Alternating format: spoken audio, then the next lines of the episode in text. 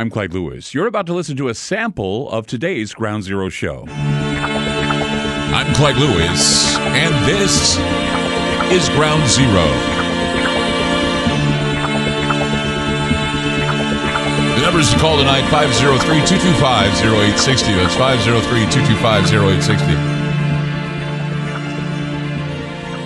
We're heard on many radio stations across the country. Thanks to TalkStreamLive.com. There are links to those radio stations you can listen to online. Plus, we have our online affiliates, Aftermath.fm, coming to you live in stereo from 7 p.m. to 10 p.m. Monday through Friday. We'd also like to thank the supporters of Ground Zero that go to Aftermath.media.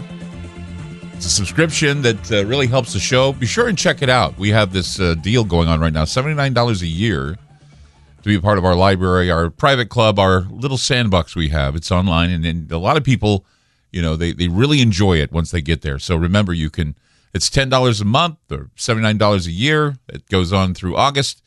And of course, uh, there's also the friends and family where you can, uh, along with three other people, uh, be a part of it for $139 a year. So that's a pretty good deal. Go to aftermath.media for more information. That's aftermath.media. A few weeks ago, I was turned on to a new song that was performed by Gerald Casale of the band Devo. The song is called I'm Going to Pay You Back. And the song is actually part of an extended album on, uh, of a side project he had. It's called Jihad Jerry and the Evildoers. And the video was co-directed by Casale and Davey Force. Now, I've been a big fan of Davey Force for a long time. He's he's he's an animator that does a lot of strange things. We've used a lot of uh, drops from Davey Force. And also, there's some uh, artwork that was from uh, a guy from Portland, actually. His name's Tomo77, who uh, provides the artwork for the new album that uh, Gerald is doing and the CD covers.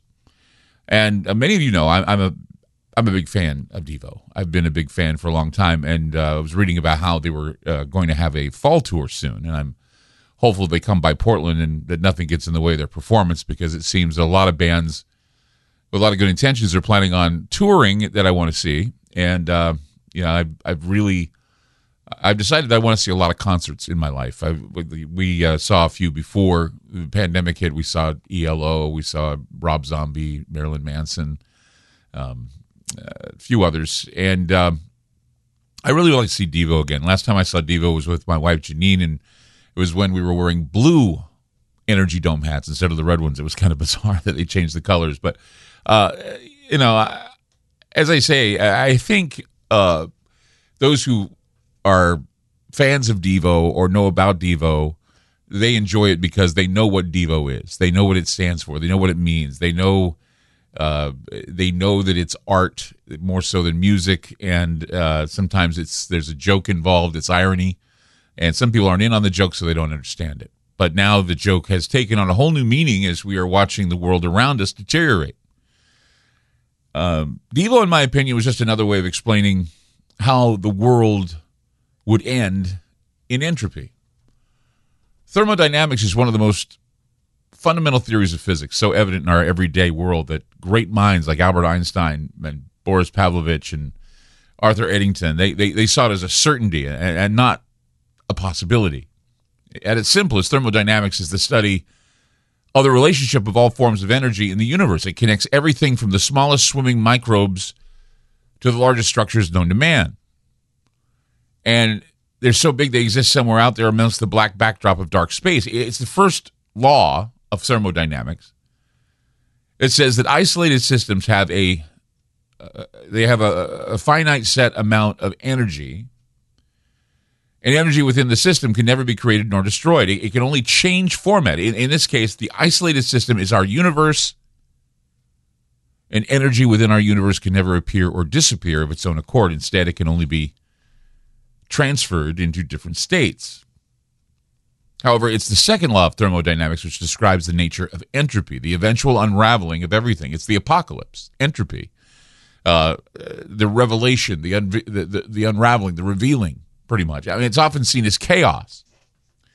And we all know that the universe tends towards chaos. It's the truth about de evolution. So the answer has been that yes, we are Devo. We we are devolving or we de evolve or I mean it's it's entropy actually. It's reverse evolution. Many of us over the years have fallen for headlines and clickbait proclaiming foreknowledge of events, saying, well, this is going to happen, that's going to happen, kind of like the end of the world stuff. And, uh, you know, a lot of people make predictions about sports. They, they predict the stock market. Uh, sometimes uh, cryptocurrencies, they predict the outcomes of cryptocurrencies. But in reality, educated guesses are made, and I guess outcomes cannot be foreseen. But there are, for, there are far more things to think about, though, as we're constantly teetering on the edge of oblivion. I recently have been using the term, you know, doom scrolling because I, I get up in the morning and I and I look at my my phone, and it's true what we say on our show. We say that the, the phone is the first thing you see when you get up, and the last thing you see when you go to bed. It's it's that way for me because when I wake up, the first thing I see is the headlines. First thing I see is my email. Then I sit there for a good half hour at the edge of the bed, you know, looking at my phone. I put it down, I go downstairs, get a cup of coffee, I get to my computer. Okay. And I have to start writing something. So that's my that's kind of a routine. I just see a blue screen in my face all the time. So I'm doom scrolling, doomsday scaring and looking at all the horrible things like people dying in Afghanistan and all this. It seems like that's all it is. But see, the idea of doomsday has been around for hundreds, if not thousands of years, and a lot of people are sparked into thinking about doom and gloom by charismatic leaders issuing divine proclamations. And I mean, looking back at the Mayan apocalypse back in 2012, it just seemed that because one or two theories about the Mayan apocalypse kind of took on a personality all by themselves, and what made made the doomsday theory different was that no one religion or cult was pushing it. That's why people were falling into this idea. Well, if, if this is something that isn't a religious thing, this is something that is not a scientific thing. This is something was written by an ancient civilization that focused their attention on the stars. The ancient Mayan civilization that rose, flourished, and then it fell. They fell to their own demise to environmental factors that some scientists say put them well on the road to de evolution specifically the changes to one's area, the water table, food, how they got food, how they drank the water, how they got the water, how they cleaned the water. All of this was part of the decline of the Mayans. And this should be a warning to all of us about not being prepared, not having clean water, not having clean food or good food, not having food. I mean, this is the thing that scientists say that one of the biggest falls. The reason why the civilization, the Mayan civilization, fell is because they weren't prepared for an environmental shift. They weren't prepared for uh, they weren't prepared for entropy. They weren't prepared for de-evolution. They weren't prepared for that moment where everything goes in reverse, where everything unravels.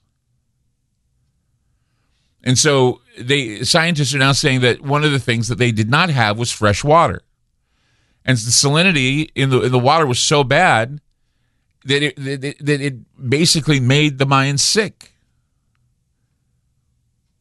And the way the way they know this is they were putting they put sensors in bodies of water throughout the Yucatan Peninsula, realizing that this is what was going on. And so this is a new interest is to you know try to figure out what civilizations and how civilizations would just wipe themselves out and how they do it. And, and usually people say, well, you know, you wipe yourselves out with nuclear power, you wipe yourselves out with all these other factors, environmental factors, diseases, uh, you know, animals attacking, whatever. But what it is, is it's the lack of preparation for entropy. It's a lack of preparation for things that cease, that resources that stop flowing, that sometimes, I mean, we count on water every day. There are things we count on every day. Turning on the lights, having the lights come on, you know, turning on the faucet, having water come out. But what if those things stop? Just all of a sudden abruptly stop. You realize that if they stop, you no longer are living in a house, you're living in a box. It's a box with nothing in it. You are in a box, is all you are. You're in a box, and that box has nothing for you no food, no water, no power. So, what are you going to do living in a box? You're going to be sitting there wondering if you're going to be transferred from a box in your home to a box in the ground? See, that's the thing is that all of this is about the road to entropy. It has nothing to do with climate change. It has nothing to do with, you know, toxic environment. It has everything to do with resources that you take for granted that are going to be there that aren't going to be there in the future. You're already seeing store shelves emptying. You already are seeing Uh, you know, when you drive up to a, uh, what was I was up to Starbucks the other day. Went to get myself a cup of coffee before I went and did my laundry. Went and got a cup of coffee. It says some of the products here at Starbucks are not available because of shortages. Saw the same sign at a Taco Bell I, because the Taco Bell was right next to the to the to, to the Starbucks. Go to my store. I can't find uh, certain drinks that Liam likes to drink. I can't find the type of water I need to put in my CPAP. I can't. These are things that I need and I don't have. So Janine and I have gone ahead and bought like three or four of them when we see them, and we don't we, we have to because we we don't know when the next one's going to be gone or taken or off the shelves. And see, that's the thing is that when you see doomsday out there somewhere, when you see the entropy out there, when you see the reverse of our evolution happening, I mean, it's a top down thing.